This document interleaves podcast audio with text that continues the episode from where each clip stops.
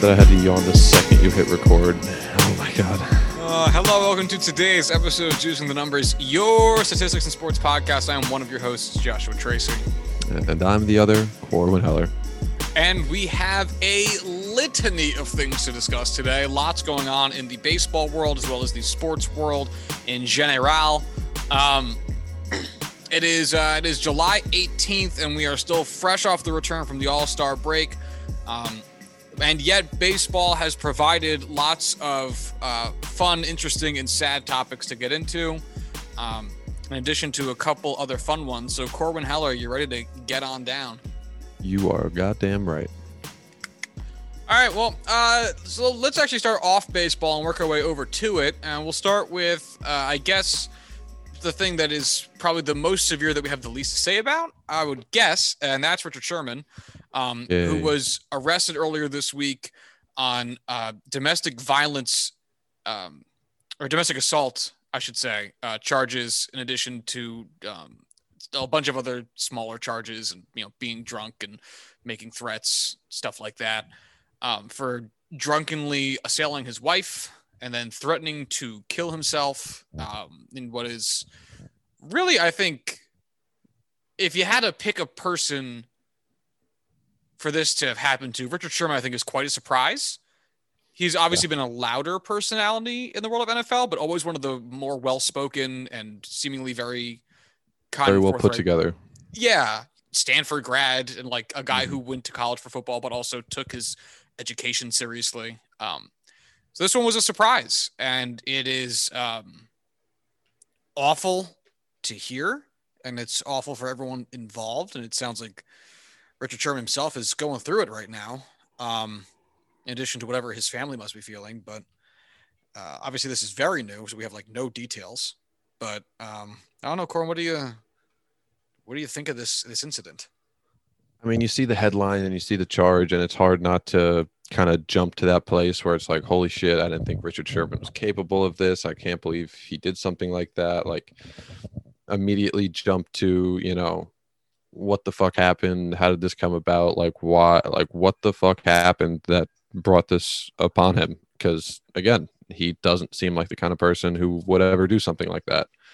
Um, but the fact that you know everyone in his corner, you know his family, you know close friends, people who are very close on a personal level with Richard Sherman, all kind of came out and were like, "Yeah, no, like this is very much not who Richard Sherman is. This is a you know singular episode where mental health kind of got in the way of you know public image or, or, mental health got in the way of that's cognitive you know function got ahead of that you know normal way of thinking um, and kind of brought upon this meltdown. So i'm glad he has that support system around him who are going to help him get better and you know help him recover from this and everything involved with that. So um i mean obviously we're both going to hope for you know a silver lining happy ending with this um and it just it looks like it's in a good position to do so.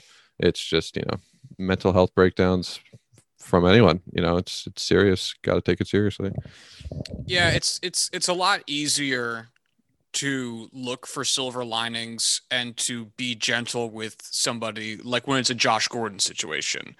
And it's I keep doing this to me with in, in regards to, to drugs and it's something that I need to overcome. And yes, it might be emotionally taxing on my family, but the only person putting himself in any physical way is me. And I think there's at least there's a part of me, I don't want to speak on behalf of, of anybody else, that wants to see someone who does something fucked up and go, there must be recourse for this. But mm-hmm. also, mm-hmm. a lot of this stem, stems from other issues. And I would hope that this person can get the help that they need to stop being that person or to fix the issues that led to these actions. It's a lot I still believe that, but it's a lot tougher to have that opinion when it or have that feeling when it comes to a matter like this, where there is another party and a very intimate party directly affected. Um, so obviously, like Corwin said, hope for a silver lining in there somewhere. Um, as it stands, Richard Sherman's wife did appear with him at the court, it seems as though the main um, one of the stipulations of him being released from prison was no contact with his father-in-law. So this might end up being, um, I don't want to make any any guesses, but it, it, there is a, I guess you could say, potential positive outlook for the parties involved in this. But it, it is so hard to look at a situation that again just directly affects someone so mm-hmm. close uh, to the person who's going through an episode and try to balance your sympathies. Yeah, I mean it's it's hard not to kind of jump to assumptions in something like this, but you know, so important not to. But yeah, hopefully we do have that uh, that good ending. That fairy well, not fairy tale, obviously, but you know what I mean. I know what you mean. So let's do a hard old pivot onto our next topic. No, no good transition here. Um, and that is in a surprise twist of turn of events, twist of events, turn of events, traipsing of events. Um, as the NHL expansion draft to accommodate the NHL's 32nd team, the Seattle Kraken, uh, is set to happen Wednesday, uh, July 20, 21st. Yep, I, that was not your audio cutting out. That was Josh stuttering to think if he was right. Um, the Montreal Canadiens have announced that they are not going to protect Carey Price, um, which is interesting. Um, supposedly, there is something. Uh, Carey Price has, has uh, some type of injury he had been nursing all season, so there's a as a health aspect to why they may not be protecting him. Uh, for anyone who's not been through an expansion draft, it works exactly as a fantasy um, dynasty draft would, where you protect a certain number of players and everybody else gets kind of put in a pool. Uh, and then the expansion team drafts and they pick X number of players from each team. And each team gets to protect, uh, I believe it's nine skaters, sorry, nine, nine forwards, two defensemen, and sorry, no, Hold on. I I, I thought I had it. Is it 13 skaters and and a, and a goalie? It's four. I think it's five three one or four or six. I know there's an option where it's four forwards, four defensemen, and a goalie. Okay, hold on. Or All right, okay. got it. Yeah, Because yeah, yeah. we're, we're, you're you're doing the thing that I just did, which is just fucking guess. Um, seven forwards, three defensemen, one goaltender, or eight skaters and a goaltender. Why would you opt to get two fewer skaters, you might ask? Well, if you had eight super dope forwards and didn't really care about your defenseman very much, you'll spend that extra or you'll you'll lose out on those two extra protections to protect your eight super cool forwards. Um, which Most happens teams sometimes. Won't. But yeah, it it it's not common. Most teams have at least one defenseman they you know like. Um, and if you don't, boy, you don't have many good players to take anyway. Yeah.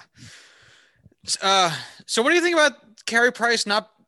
I, very likely not staying in Montreal for this it's, reason. It's a gamble. Like it is such a gamble by Montreal, basically saying, "Hey, he has five more years left on his contract at $10.5 million per year as a cap hit. Boy, that is tough. Like, that is a really, really high number, one of the highest in the leagues. I mean, I'm pretty sure Jonathan Toews and Pat Kane were both uh, the two big ones making 10 for a while. Like, Sidney Crosby doesn't even make uh, 10 a year. Um, wasn't uh, Connor McDavid's like 12 a year as the biggest in uh in all of hockey regardless so. um it's a huge contract for a guy who's going to be 38 by the end of it um but when you look at it when you have a guy who can just kind of turn that switch in the playoffs turn on that switch in the playoffs and just become a complete lockdown you know number one in the world type goaltender with that presence in the locker room for you know a starting or you know a team that's starting out it could be a a huge uh, centerpiece for their team and for this expansion draft and Montreal is basically saying, "Hey, we have Jake Allen. We don't think they're gonna, you know, bother taking on this, you know, albatross of a contract just to take Carey Price when there's better, cheaper options available." Um, we'll see what happens. So it's it'll be a huge turning point regardless. Um, however, you know, whatever the decision ends up being on Wednesday, uh, this is definitely going to be the major, major point. Yeah, it's tough also to call this too much an albatross of a contract when it's your first season. And as we saw with the Golden Knights, having a good goaltender is, uh, I mean, a colossal mm-hmm. difference maker for to have something of a steady hand as you start off your franchise's career or existence. And yeah. If you have no other major players and you have no prospects because they have no prospects because the team just about to fucking exist soon, um, you don't have to worry about potential payroll adjustments. You kind of can take that contract on with very little concern, but you know, it'll be interesting to see how they roll with it. I would like to read to you uh, the first paragraph uh, which is all of one sentence, I should say, um, of an article I was reading about this because it is fucking hilarious how they describe Carey Price. You ready for this? Yeah. Among surprise names now available to the Kraken in Wednesday's NHL expansion draft is Montreal Canadiens netminder Carey Price, the one-time Tri-City American Juniors team standout, coming off a stellar playoff performance in which he made the championship round. What publication is this? Um, the Seattle Times. so it just has to be a oh he's you know from the area you know we're going to draw this in as much as we can by you know trying to claim it's a uh, you know hometown kid well no but, he's not he's yeah. from british columbia I don't know. Then I don't I, know. I mean, it, it, has to be tongue in cheek. It has to be because obviously Carey Price has many other achievements yeah. to his name. You know, like an all rookie, uh, a Vezina, um, Ted Lindsay Award, a Hart Trophy, like all star appearances. There's other things about Carey Price. So this has to, this must be a joke, but it's very funny. Um, yeah, I would have to imagine he's going. Um, now there are some other goaltender names. Actually, I should say I should cut myself off. Uh, Matt Murray in Ottawa would be available. Um, mm-hmm. Jonathan Quick out of Los Angeles would also be available. Uh, ben Bishop Chris actually. That, yeah, I was gonna say Chris oh, Chris Driedger yeah. in, in Florida. Ben Bishop actually would be a, a pretty good get for them as well. Um, so there are other goaltenders that can be had rather readily. Depends on the general makeup that the team is looking for. Um, but a marquee name like Carey Price might also serve as additional reason for fans to come out to a stadium, especially to see a team. If you're a hockey fan in Seattle and they draft a bunch of role players but no marquee names, mm-hmm. it might be. And you're a hockey fan, you know all the guys, but it might not be like, ah, we'll see. But we've got Carey Price and the Canadiens are in town, yeah, that that that might be a little extra sauce to convince you to come on out there. Yeah. Uh, which very much so was the case also with Marc Andre Fleury. Um, granted, that team ended up being phenomenal. Um, that the, the goal is the Golden Knights teams, but still, I mean, people knew who the fuck Marc Andre Fleury was. I love his. I know. I love Fleury so much. Oh, well. Uh, is there anybody you're especially afraid of uh, losing from the Penguins? Let me pull up the Pens uh, full list. There really wasn't anyone. Jason Zucker, I think, was the big name. Um, really, there was no one that would be game breaking. Um, they protected Jeff Carter at like 35 years old, which, based off of how he performed in the playoffs, I don't mind whatsoever. Um, but I mean, the rest of the list was kind of what you would expect. Um, Marcus Peterson or Pedersen, excuse me, um, Casey DeSmith, Jason Zucker are really the big three that stand out. Oot. Yeah, it would suck to lose Jason Zucker. Um, that's probably the biggest name for me, probably the most likely name to get taken as well. Um, him or Marcus Pedersen really is is really it. Um, so yeah, that's it. Uh, yeah, for the Rangers side of it, um, they uh, they protected Georgiev. I don't believe they have to protect. Um, Oh my god, what's his fucking name? Uh, Sir. Igor. Igor Shesterkin, thank you. Jesus yeah, Christ. Shesterkin. Fuck. Um, it's the fact that there was all of them with the same S last name. yeah, Samsonov, Sorokin, uh, just everyone. yeah. I, and I'm like, I was at the kid's NHL debut, and I still fucking forgot his name.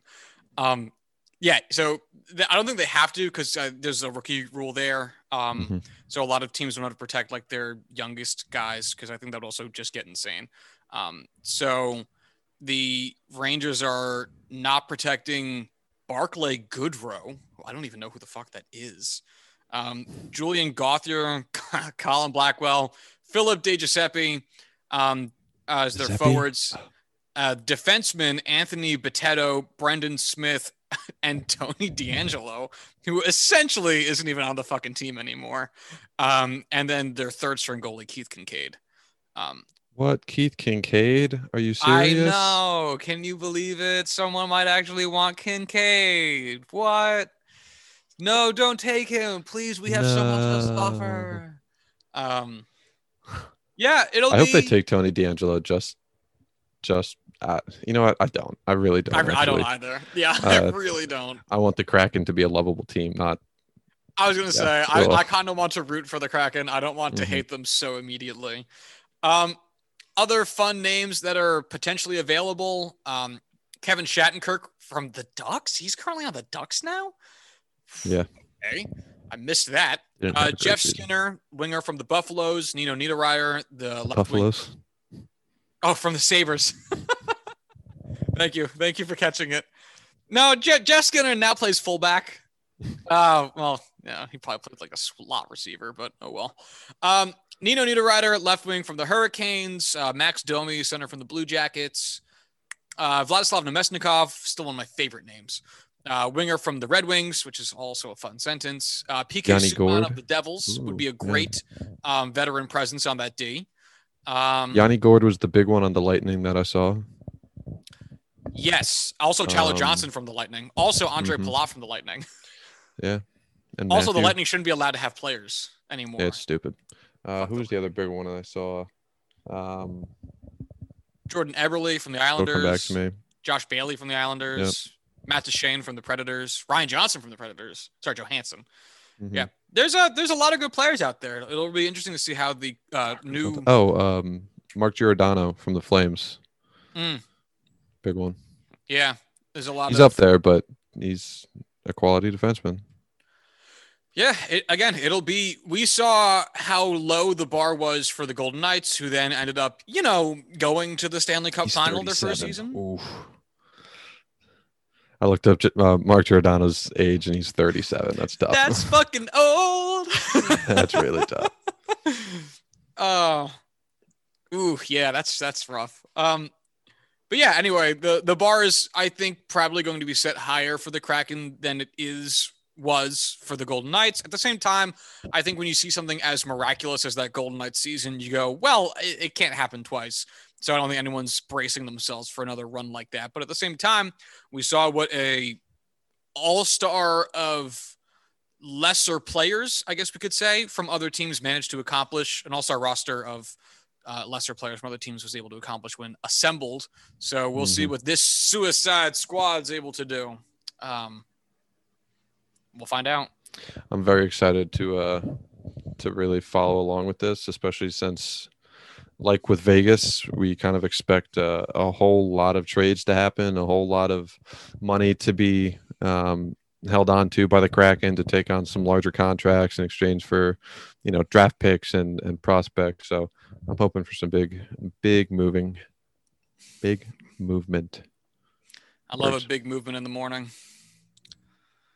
All right. yeah, let's uh let's take it into baseball, man. Let's take it into baseball. We're gonna start off on another somber note, I guess. Um, which has a lot more silver linings, I will say, uh, than our other somber story of the day, which was last night, which is as of recording this is Sunday. So last night being Saturday, uh, in the game between the Padres and the Washington Nationals. Uh, in the sixth inning of the game, uh, shots, gunshots were heard um, in the stadium. They ended up being from outside of the stadium, uh, just a couple blocks away from the ballpark itself. But at the time, it was very uncertain. And when you're that close to the sound of gunshots, with all the echoing from outside, it can be confusing as to where it's coming from. Um, and it caused fans to, rightfully so, panic um, and rush towards exits, be confused as to whether they should take shelter under their seats. Um, all everything within the stadium ended up being fine. Again, the shooting had happened a few blocks away. Uh, latest report I saw was three people uh, injured and had to be hospitalized. I saw four. I had saw that it was four and then got corrected mm. to three. So I'm okay. I'm well, uncertain, good. but the last thing I saw was three. So that's what I'm rolling good. with. Um. So uh, it seems as though, in addition to security doing their job, I suppose, um, some other really positive stories that came out of it were um, the concession workers doing a good job uh, shepherding people away from uh, like windows and, and uh, street mm-hmm. views to keep them protected from potential strays or being targeted if there was a shooter outside the stadium, anything like that. So huge shout out to the concession workers and the ballpark maintenance staff. Um, and also colossal shout out to a lot of Padres players, Fernando Tatis Jr., and Manny Machado, um, yeah. ushered fans from the stands into the dugout to bring them into the clubhouse for protection, um, as did several Nationals players um, and brought them over to Davey Martinez's office, who argued with security that they should be able to stay uh, in order to make them safe. So, uh, and a, a, lot of those people specifically that were brought into the dugout were players' families. You know, they were players' families. You know, wives, kids, parents that were in attendance. That, you know, thankfully they were able to, you know, just in case, obviously, if something were to happen, that um, the players and their families were kind of together. And David Martinez had a good quote that I didn't think to pull up ahead of time, but it was something to the effect of um, security asking David Martinez if these people were family.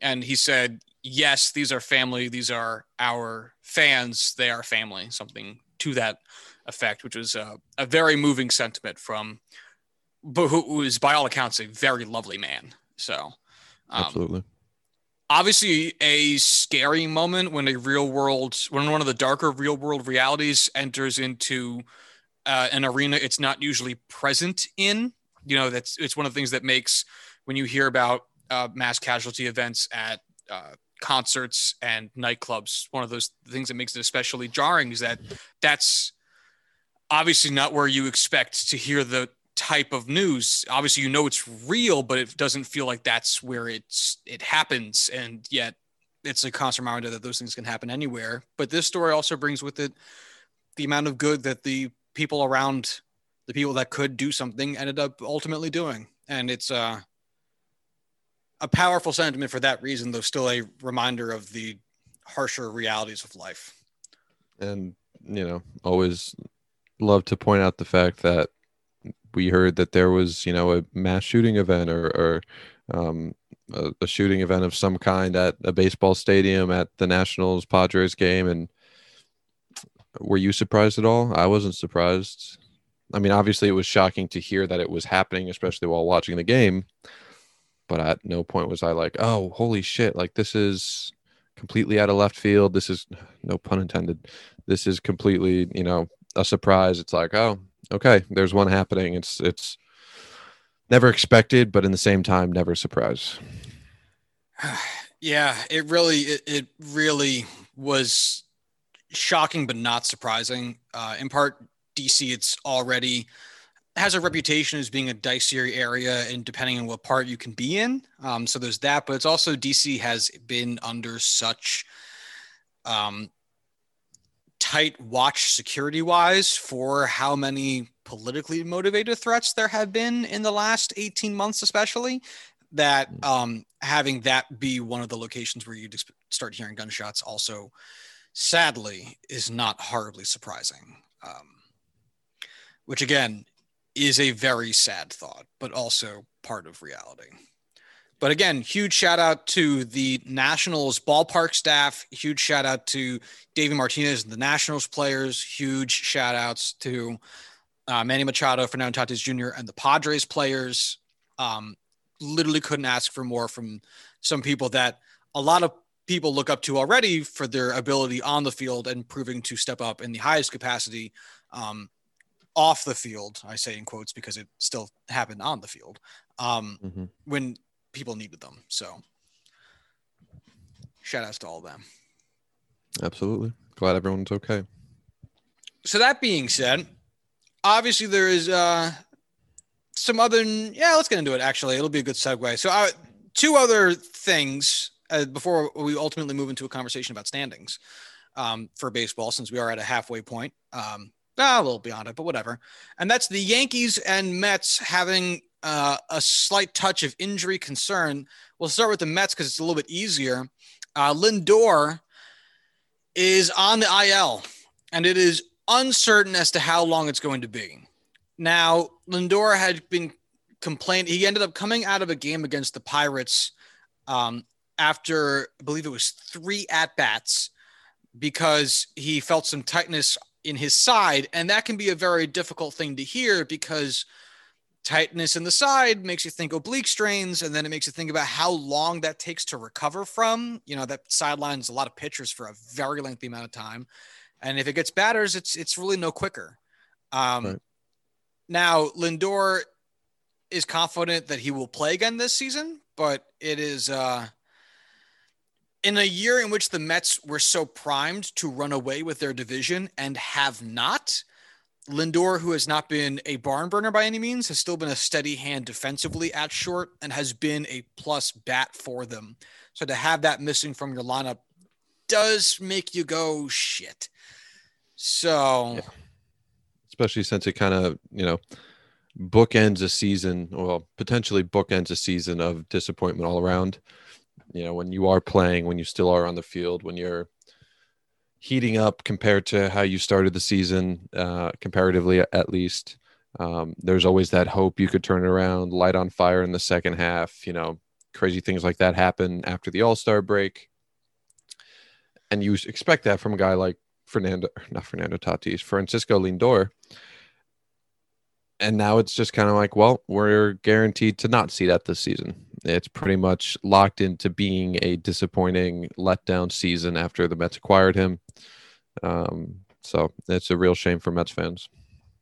Yeah, Francisco Lindor's OPS plus by season, just to illustrate the point Corwin was making um, about how he has been improving. Um, April, March, he had an OPS plus of 59. Not good. Yeah. Granted, 20 games, not a huge sample, but still. I mean, none of these are going to be big samples. It's by month. Um, May, OPS plus of 79. So still not great, but a lot better. Uh, June, OPS plus of 106. And July, OPS plus of 171. So really, that last he, one sounds like Fernando Francisco Lindor. Yeah, yeah, and again, it's like Corbin said. When first off, also the guy just got traded. It's a new division. It's one of the toughest pitching divisions in baseball. It's a new ballpark. It's a new town. Giving the man a couple months to adjust, I think, is fair. Um, and it's it's tough to see him get shut down like this. So even though he only has a 96 OPS plus in the season, that 96 uh, it was ready to cross 100. I'll tell you that. Mm-hmm. Um, We'll get to the Yankees part of it, I guess, maybe when we get to the uh, AL East. So uh, let's actually just start moving through standings now and work our way over to the AL sure. second, which we never do, um, just for the fuck of it. So, so uh, to make it easy on ourselves, since there's currently games still happening and Baseball Reference doesn't update their standings until after the the day after, um, you know, so today Sunday's games won't be marked in the log until Monday, just understand we're talking about Saturday's standings, and if that bothers you, go fuck yourself. Um, so as it stands today, the Mets are only 47 and 42, which really ain't shit at all. Um, the Phillies are 45 and 45. That's two and a half games back. Atlanta's 45 and 46. That's only three games back. Washington's 42 and 48, five and a half games back. And then the Marlins are 40 and 51, which is only eight games back. For reference, the Yankees, granted 47 44, so obviously they're having more success this season than the Marlins, and at least in the win loss column, um, are also only eight games back. So this division, it ain't going to be over till it's over. And the Mets with how sterling of a season they gotten from Jacob DeGrom, how sterling of a season they've gotten from Taijuan Walker, and uh, the rest of their rotation. Truly, I mean, Marcus Stroman has had a phenomenal season for them. Oh, unbelievable.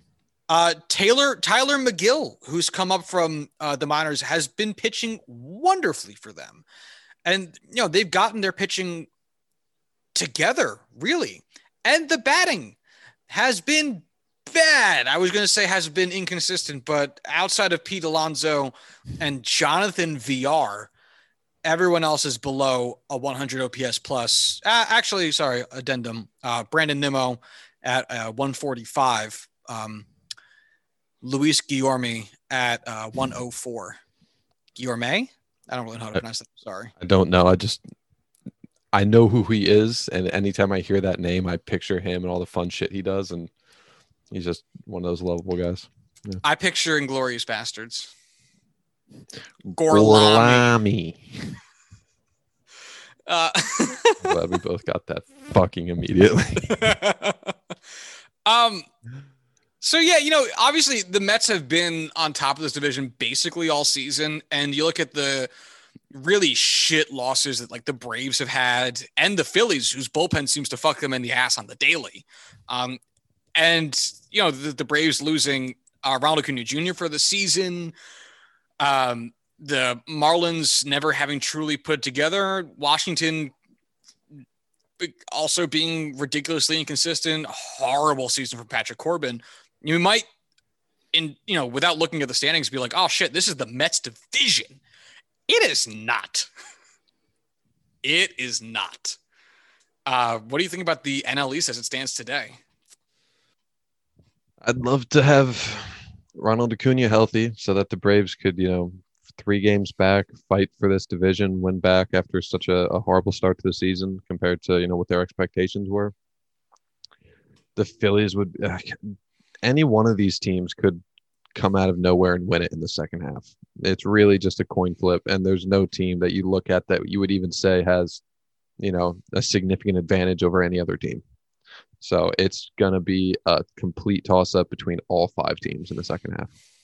I, I would actually disagree with that point. The Mets have been primed to take this division and have failed to do so consistently. Mets. They have Metsed it up more than I've ever seen the Mets Mets anything.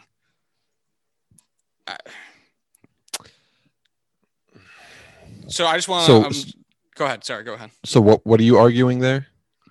That that the Mets should, in theory, right. have been cakewalking through this season. Like, look, right. let, let's compare for just a moment the Mets to the Brewers, who for I would argue continuously huh? the biggest lie that we tell ourselves on this podcast that for just a, a moment. as we as we walk through the entirety of the Canterbury Tales. Um, yeah, because I I would say that the Mets and the Brewers are positioned similarly in that uh, rotation heavy, right? Decent bullpen arms. Brewers obviously better at both fronts, but regardless. And the bats, you take what you can get and you hope for situational batting with the rest of it, which you can argue whether or not it exists, but you hope for it regardless of your belief system.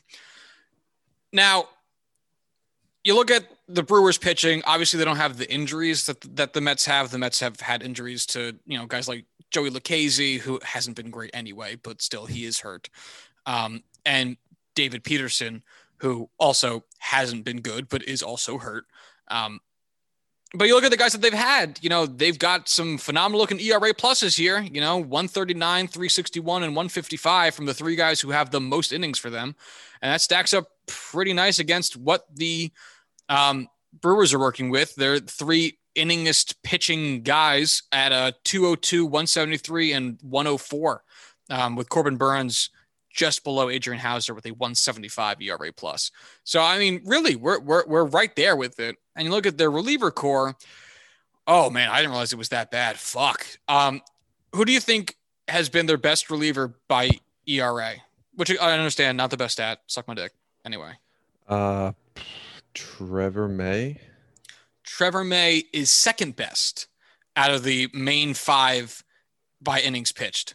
Um, not the first though. Uh, I'm uh, going to assume that it's not Edwin Diaz. Edwin Diaz is sitting at 94 after he got rocked last night. Uh, uh, I saw a chart of his uh, spin rate before and after the uh, you know the changes to uh, the foreign substance policy, and my goodness, he is a clear loser in that case. Um, Yeah, I have he no lost idea. the lottery there. Aaron Loup.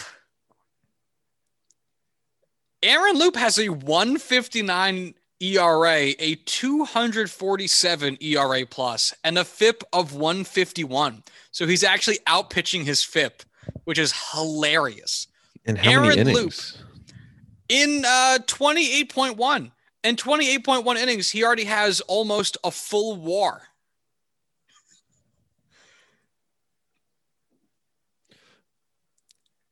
Right? Wow. Yeah. Wow. The stunned silence is understood. I mean, yeah. Hmm. That's wildly impressive.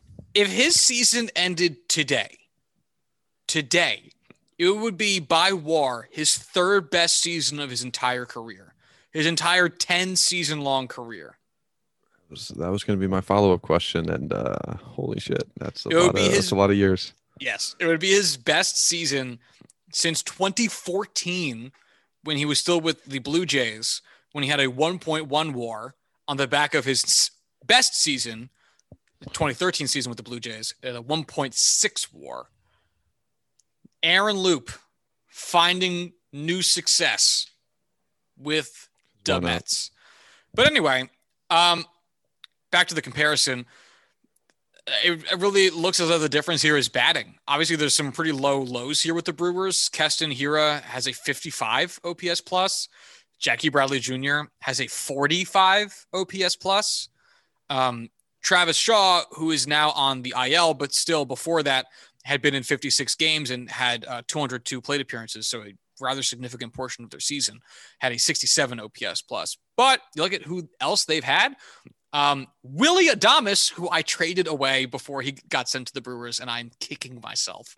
Um, a 153 OPS plus, Kolten Wong 126, Omar Narvaez 129, Christian Yelich 111, Ava- Avisail Garcia 110, and uh, almost any one of those guys would be the third best hitter on the Mets, if not Yeah. uh, sec- second best hitter on the Mets, I should say. Yeah. That's the difference, I guess. Yeah. Yeah, so that's the NL East. Uh, who do you chalk up as your division winner when it comes to the end of it at this point? Uh, I think it'll still be the Mets. It'll be I it's it I think it's going this division is going to come down to to this month. It's going to come down to what happens at the trade deadline for these teams. The Phillies have been inconsistent, but a lot of that has been more personnel driven, I will say, than necessarily underperformance from their main guys. You know, their bullpen has fucked them in the ass so much that they're going to need a colostomy bag. Like they if they can move some relievers and get a whole new refurbished bullpen, and I mean like three dudes, then they might actually have a chance of overtaking the Mets because their batting is there and their rotation guys haven't been awful. And similarly for the Braves, if they can figure out their fucking rotation just a little bit, uh, and I mean just a little bit, um, there's enough arms or enough bats there for them to still be good. Replacing Ronald Acuna Jr. for Joc Pederson obviously is not an upgrade, but it's still I think Not the in that worst case, transition. I'm I'm not putting much confidence at all in um in what the Braves are going to be able to do for the rest of the season. Just mentally, I think starting the season off the way you did after, you know, before the season started, everyone was basically just giving them the division and saying, "Well, the Mets can make a run for the wild card. You know, the Nationals can make a run for the wild card," type of deal. And losing Acuna, I think mentally they're just going to come back defeated. I wouldn't put much stock in the Braves at this point either. I actually think weird as feels to say the Phillies would have the best shot of overtaking the Mets, but it def- it depends on a lot of stuff going right. So let's take it over to the um, NL Central. We just talked about the Brewers quite a bit, so I'm going to leave them off. They're currently leading the division at 55 and 39. Following them, the Cincinnati Reds, 48 and 44, six games back. The Chicago Cubs, who are now sellers officially, uh, 46 and 46, eight games back. St. Louis Cardinals, 45 and 47, nine games back, and the Pittsburgh Pirates 36 and 56, 18 games back. Now, I mentioned that the Cubs are officially sellers, and I mentioned Joc Pederson is officially on the Braves. Uh, two things we had not mentioned previously. Obviously, those two teams made a fucking trade. I'm sure we've all seen the news by now. I'm really not sure there's anything worth saying.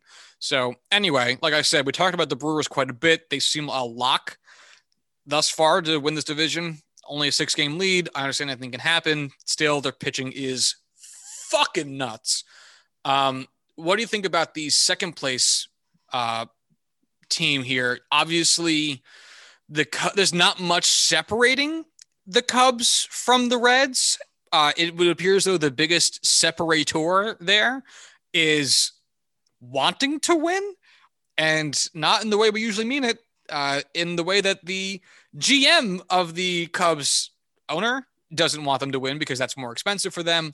Um, whereas it seems though the Reds might actually want to. So, uh, how you feeling about the Reds here hanging on for dear life to potentially make a playoff run? I just the Brewers offense just it I hate it so much. I just they should be running away with this divi- division with the way they're pitching. Um, but man, I think the Reds are in a really good position to kind of stay hot, you know, keep fighting and take this division. If the Brewers can't turn around that offense, I think the Reds take the division. No it's not the Cubs. Yeah, of the Cubs, my God. Um, the Cubs at this point are are really just a, they're a carcass for the other teams to vulture on. Um, they might be third in the standings, but mentally they're last because they want to be. Um, yeah, the, the the Reds rotation I think has been very good, and obviously Sonny Gray just came back today and didn't have a great start, but um, Tyler Mahle, Wade Miley, uh, also the youngster Vladimir Gutierrez um, have all been really quite solid. Uh, Luis Castillo has bounced back quite well from what was a fucking bad start to the season, I guess we'll say. Um, actually, I won't. I'm curious now what his um, ERA is by month. Um, do I not have an ERA by month? I only have opposing batting stats. That's fucking stupid as shit. Why would I want that? I demand well, you tell me, baseball yeah. friends, why I would want that. That's so fucking dumb. All right, sure wait. somewhere. I found it. Okay. It's there's months and then there's months game level, which show exactly the same months because no shit. Um, but one's batting stats and one's pitching stats. I don't know why. Um, April, March, uh, Luis Castillo's ERA was 6.29. Some might go, fuck. Uh, May, he went one and two, by the way, one win, two losses. May, he went 0 and 6 to an 8.04 ERA. One might go, ho, fuck. Uh, June, he went two and two, a 1.71 ERA. And, uh, and so far in July, he is zero for zero with a 1.82 ERA. That is quite the tale of two cities right there. Really turning it wow. around. Yeah. So there is that. Um, yeah, obviously there's that's, that's so wildly impressive. Right? I mean, good for good for Castillo. But I think the the real this might end up being the most interesting division to watch in the NL because the NL East is such a fuck fest that whatever team finishes two games over 500 is seemingly going to have a pretty good chance at winning that division. Mm-hmm the NL West is a powerhouse, and three teams are going from that. We we know that for a fact.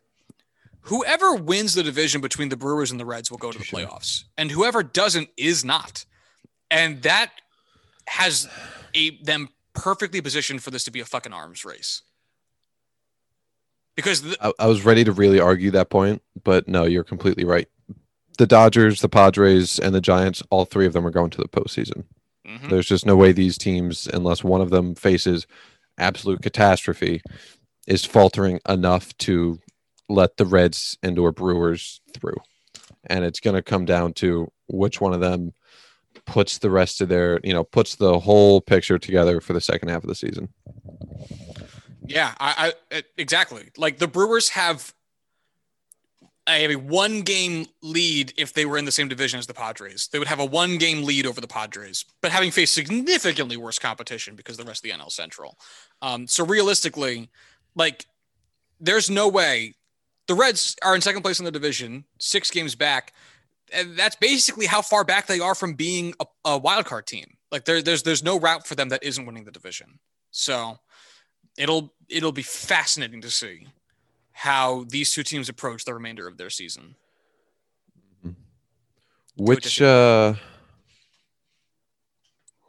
which uh two-headed monster do you think you would have more confidence in maintaining this throughout the rest of the season? Castellanos and Winker or um Corbin Burns and Brandon Woodruff? Oh, see, you Kept could even I kept thinking Woodford at, at never mind.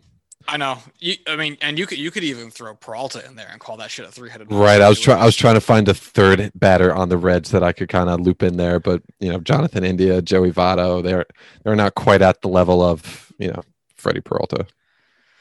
Yeah, yeah. I love that Votto's still performing admirably at age 37, but a 103 OPS plus isn't you know knocking down any doors. Um, you would you would want it to be Eugenio Suarez, but his 61 OPS plus is not good. Dude, it's real sad. Eugenio Suarez finished 15th in MVP voting in 2019, having hit one shy of 50 home runs, and since then has been MIA. 175 batting average, 261 OBP. And you might say, is he slugging? Uh, uh, no. 371? Uh, He it's has not great. he has the lowest on base percentage on the team of anyone. Yeah, you'd have to get down all the way to Scott Heineman, who has 34 at bats for the team, to find someone with a lower on base percent than a Eugenio Suarez with a You're significant right. amount of plate appearances. That's ridiculous. I I saw the 206 compared to Suarez's 261 and I read it as 260. And I was like, "Oh, that's more." Good job, Corwin. You suck at reading and math. Way to go. This is so tragic. Oh my god. Um, sorry, just looking at the Reds roster. Obviously, I would, I would, I would really pick, bad. I would pick the Brewers. Uh, yeah. Yeah. too. All right. Uh, let's move it on. Uh, well, real quick, do you think the Cardinals magically get better next season, or do you think they fire Mike Shildt? Because why did you hire Mike Shildt? Correct. All right, uh, then yeah, let's move on to the NL West, where obviously Corwin has a lot of opinions and feelings. The Giants currently lead that division at 58 and 33, and if you're saying to yourself, "How is this still happening?" We all are. We're all wondering that. It doesn't make sense. And as a Nationals neutral just walked fan, off the Padres, by the way. Yeah. God, fuck the Padres, man. I Craig Stammen was in line for the win, and they fucked him. And then came back, tied the game in the ninth inning, and had bases loaded. Uh, hey, could be worse. Could be the Mets. Could be the Mets. Um, so anyway, Giants 58 and 33. The Dodgers 58 and 35, one game back from the division. The Padres 54 and 40, although it sounds as though that's now 54 and 41. Um, five and a half games back. The Colorado Rockies are at 40 and 53, 19 games back. And the Arizona Diamondbacks are 26 and 68. That is 33 and a half games back, but not mathematically eliminated from the division contention yet. No, no, no, no, no. Don't you count out those Diamondbacks. Um, Corwin, again, you have the most intimate feelings about this uh, division. Why don't you tell me what you feel and think about it? At this point in the season, the feeling is that the Giants hold on to this lead and win the fucking division. It's just Dodgers are too all over the place. Padres are too all over the place. The Giants have been so fucking consistent this entire season. Their pitching's there, their hitting's there. Uh, I know it could come all crashing down relatively quickly. I still guarantee they make the playoffs, but I think they take home the division. The Giants, that is. The Giants, yes. Yeah. Um, obviously, you can't help but look at the Padres and wonder, hey, what if you played in the NL Central instead? Um, you'd probably have 65 wins already. oh, but how life is not so. Um, yeah, like just oh to God, read off, imagine. right? Just just to read off the OPS plus of the Padres starting lineup today. It is disgusting. Uh, Victor Caratini, catcher, has an 88 OPS plus, and that Backup is the catcher. only number below 100. Backup catcher. Who's your starter? He has the most plate appearances. Uh, Aaron Nola. He was hurt. Not Aaron Nola. Austin Nola. He was hurt uh, for the first chunk of the season. Ah, I see. He has a 101 OPS plus and is currently on the 10 day IL, so we will oh, ignore yeah. him, but his is also very good. Um, Eric Hosmer, first baseman, 102. Jake Cronenworth, my guy, second base, 136. Fernando Tatis Jr., shortstop, 187. Manny Machado, 136, third base. Tommy Pham left field, 130. Trent Grisham, center field, 136. And Wil Myers in right field at 122. The bench obviously leaves a lot to be desired here. Um, between Jurickson Profar, Ha-Seong Kim, Jorge Mateo, and Webster Rivas. Um, 89. I, I see that based on his number of plate appearances. Um, 89 is the highest OPS plus you're going to get out of that group. Um, so, you know, they say the difference, one of the main differences between uh, good teams and great teams is your bench players. It's your it's your depth, and that's true of all sports. You know, you ha- if you're going to win in the NHL, you got to have a good third and fourth line. If you're going to win in the NFL, you've got to have good second, third stringers. And it's true in baseball. If you're going to win in baseball, your backup second baseman, who's going to give you a decent amount of of, of innings oh. that he plays, a good amount of play, like Jurickson Profar, who is the fourth outfielder. So you go, ah, he's not playing that much. That's 282 plate appearances. That's a lot of plate appearances. Ha-Seong mm-hmm. Kim, that's our backup infielder. That's 206 plate appearances. That's a lot of plate appearances this far into the season. Um, I think the biggest difference there is Mateo, Profar, and Kim. All three of those guys are plus plus defenders. Yeah, and I think that's how you know the Padres have been able to kind of quote unquote get away for, with this. They have so many offensive stars and their, you know, offense is so unbelievably deep at all the starters.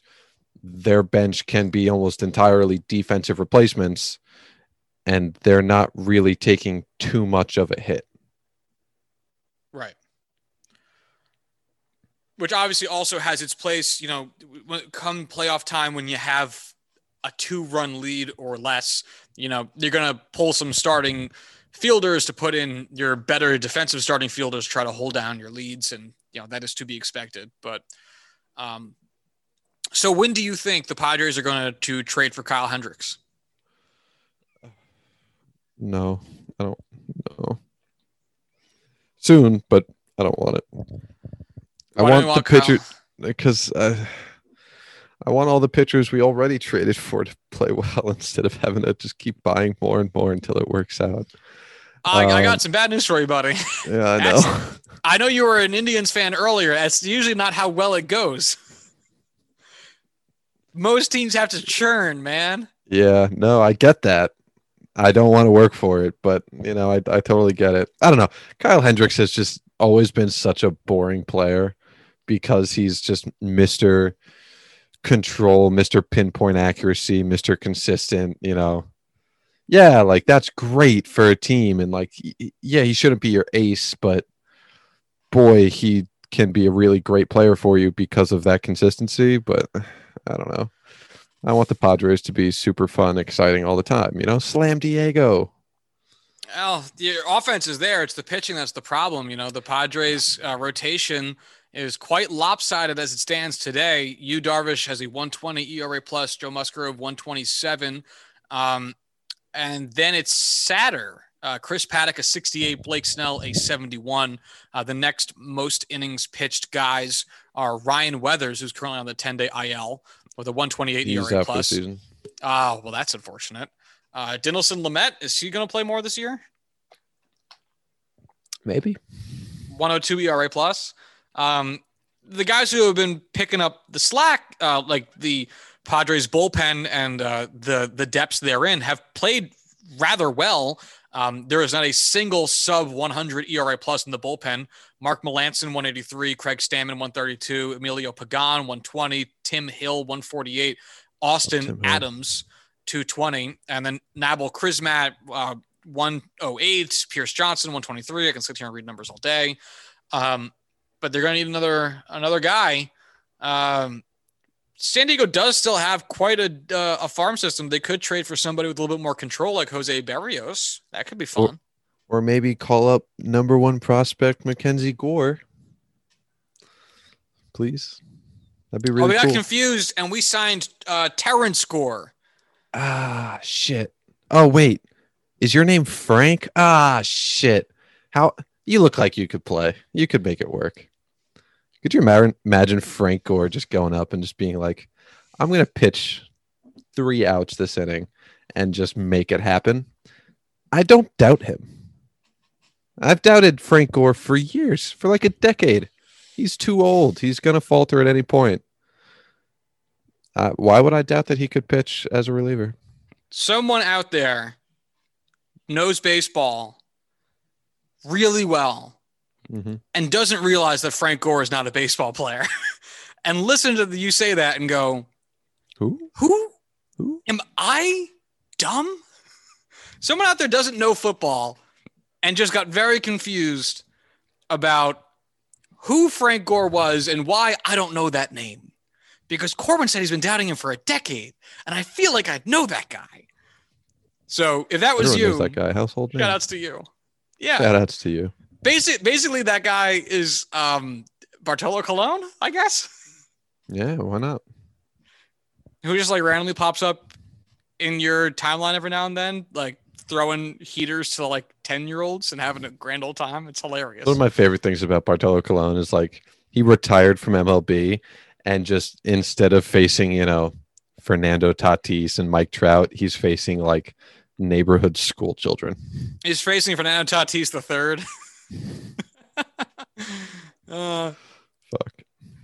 yeah.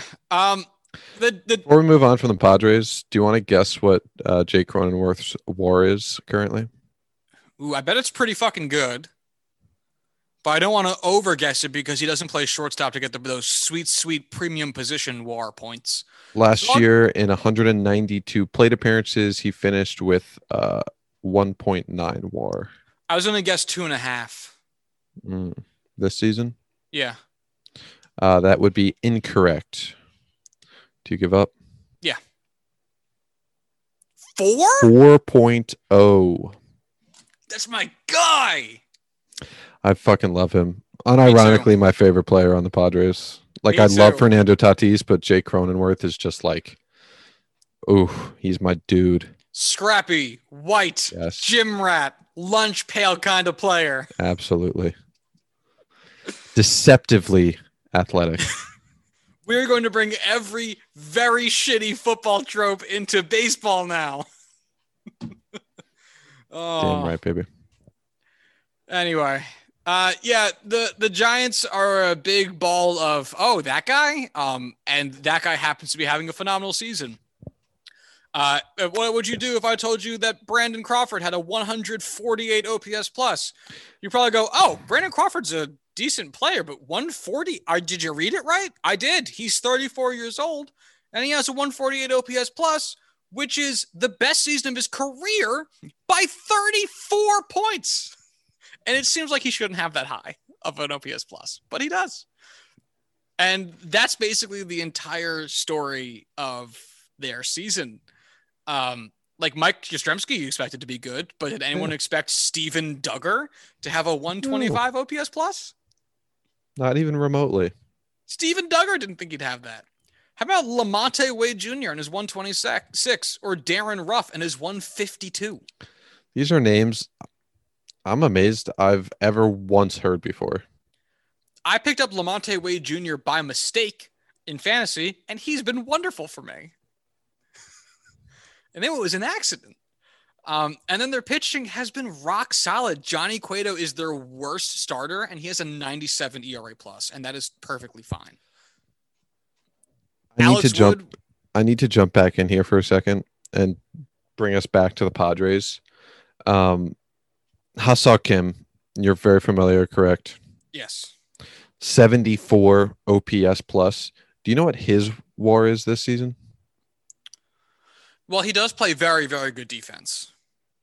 So But, you know, famously defensive WAR very difficult to come by. very difficult to come by. Nowhere gun- even the best defensive players in the league are not going to approach the same kind of WAR the best offensive players not even in the same ballpark. And it's also tough to accumulate DWAR because the best way to do it is by playing premium positions. And there's really only three on the diamond that you can collect a lot of DWAR from um, very easily, which would be shortstop, center field, and catcher if you're good at it. I, you know, um, second base, first base, not so much. Corner outfield, not Yep. so much. Third base, a little bit easier, but still. Um, I'll I'll say two because I greatly underestimated Jake Cronenworth, so I'll try to recalibrate with Ha-Seong Kim. You you over calibrated. He has uh 1.2 or sorry 1.4 off of a 1.2 DWAR in Holy shit. 188 at bats. That's a phenomenal DWAR though. Holy fuck. That's unreal. He's had 188 at bats and he has 1.4 bar. Goddamn. Ha-Seong Kim, I really hope you put it together because I think you're very fun. Oh yes. Um. Anyway, the story of the Giants is uh, like I just said. It's it's that guy. Yeah, that guy having a great year. Um. Is it sustainable? Who knows? If you're a Giants fan, do you expect this to last? Probably not. I would guess. Um, but you're on for the ride, man. That's all that matters. Um, the Dodger story is a story of up and down. Um, for instance, how about the fact that Cody Bellinger, who I understand has been hurt and has only just recently come back, uh, but still 150 plate appearances, 61 OPS plus. Oh, That is half, literally half of Albert Pujols' OPS plus at 122. And that's kind of the story of the season. You know, Max Muncy, 173 OPS plus. Gavin Lux, 84. No. Mookie Betts, 158 OPS plus. Corey Seager, who's now on the 60 day IL. Oh, actually, 117. That's actually quite good.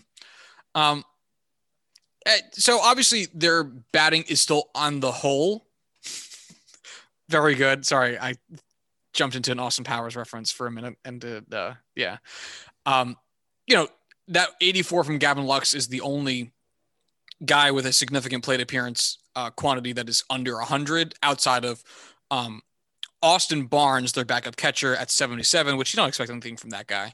Um, and then Cody Bellinger at 61, but you'd expect that to recover.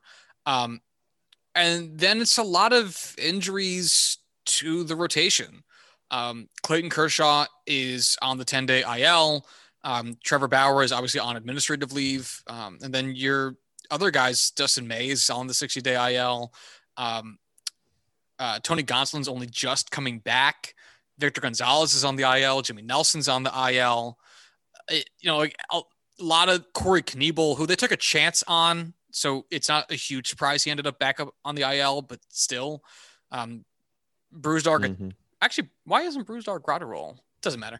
Um, a lot of a lot of sporadic but impactful injuries, especially to the rotation. David Price was not supposed to be a starter for them this year, and David Price just started for them today again for his fifth start of the season. Um, and he's pitching well. Like that's not a knock on David Price. It's just to show how desperate they are for pitching that a guy that they signed to not or went into the season ex- not expecting to be a starter, even third in line to be a starter, mm-hmm. is now a starter.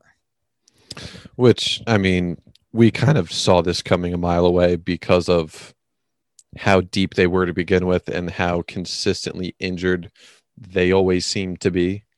So you know, I know we talked about this when the season started, saying, "Hey, this is so valuable for them." You know, the depth that they have at, at potential starters because we know at some point it's going to come about where shit hits the fan and they need all the depth they can get.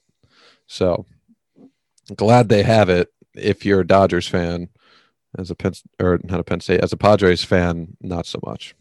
Yeah, as Padres fan, go fuck yourself. Exactly. Uh, yeah.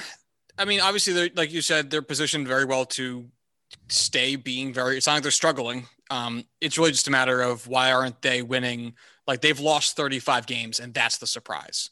You know, like if if you had said at this point in the season, um, you know, before the season started, that the Dodgers would have gone um, 70 and 23 I actually, as comical as a number that is, I don't think that would have surprised anybody. I I really don't. Um, that's how good this Dodgers team is. So the fact that they're not up to an ungodly amount of wins at this point already um, is a sign of how hurt they are, but also how immensely talented they are, top to bottom, T to B. Uh, mm-hmm. so, who do you see winning this division by the end of the season? Ooh, um, I don't know. I don't. It's what do you one. think? Yeah. I would have to say the Dodgers because at some point you expect all teams to face adversity with via injury because that's part of sports. That's again not unique to baseball. The mm-hmm. Padres mm-hmm. have gone through it um, a, a, bit anyway in regards to their pitching staff and some of their batters. Um, the Dodgers are going through it right now. The Giants haven't really. They've obviously seen some. Kevin Gausman had mm-hmm. been hurt. Um, Aaron Sanchez is now on the 60 day IL. Like there's players who are hurt, but for the most part, there are guys, the guys who you expected to be starting a lot have been playing exceptions also with the batting. Evan Longoria, who's on the 60 day IL, he's missed a significant portion of the season. Um, and then Brandon Belt and Buster Posey, currently on the 10 day IL, but still have played also a very significant portion of the season. And if it if those injuries last a lot longer than they were expecting, and the Longoria injury already has, um, but if the Posey and Belt ones end up lasting longer than that, um, it wouldn't be surprising if they slip in the standings for that reason. And if they get any thinner as a result of more injury, eh, it's a battle of attrition, and the Dodgers are going to win that one every fucking day. Um, oh, I think the real interesting piece is going to be not can the Padres catch up to the Dodgers, um, but can the Padres catch up to the Giants? Because I really think the pod, the Dodgers are going to blow past them. Fair enough. Um, I'll stick with my earlier prediction that the Giants hold on. Only one way to find out, buddy. Time. Time. So we've been running for a while. Do you want to actually save the AL for the next episode? I was going to offer the same thing. Yeah, because I liked the deep dive, and I'd hate to rush through all three of those divisions. It seems unfair. Exactly. Totally um, agree.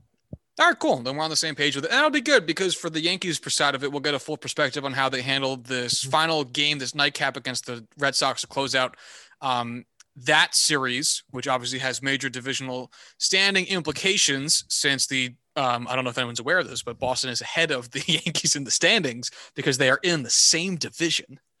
I hope I'm not breaking news to anybody.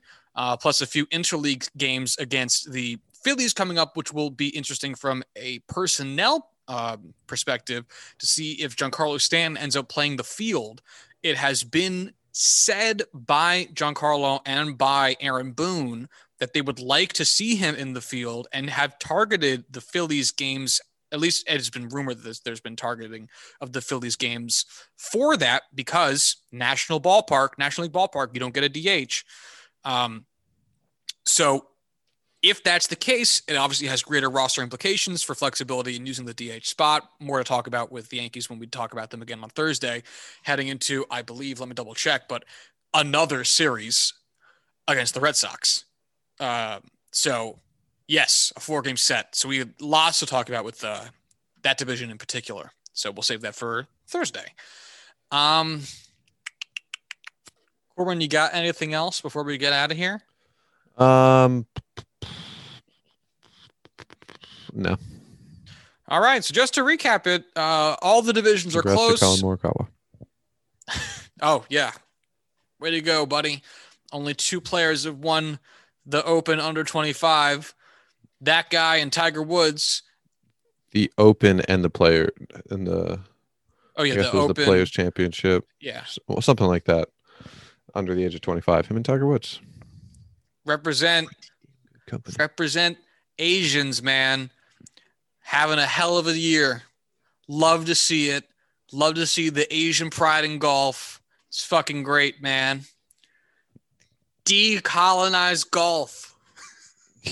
Decolonize. Yep, that's what we're going to go with. That's our new podcast tagline Decolonize golf. Yeah, man. Japan's coming for you. Japan won the Masters this year. Japan has to have some pretty cool golf courses, right? I've never been there. I don't know. But like, Probably. I'm imagining they're probably pretty fucking cool. I imagine the ones that they have, there are some high end ones that are probably gorgeous, that are just truly immaculate. Yeah. Yeah.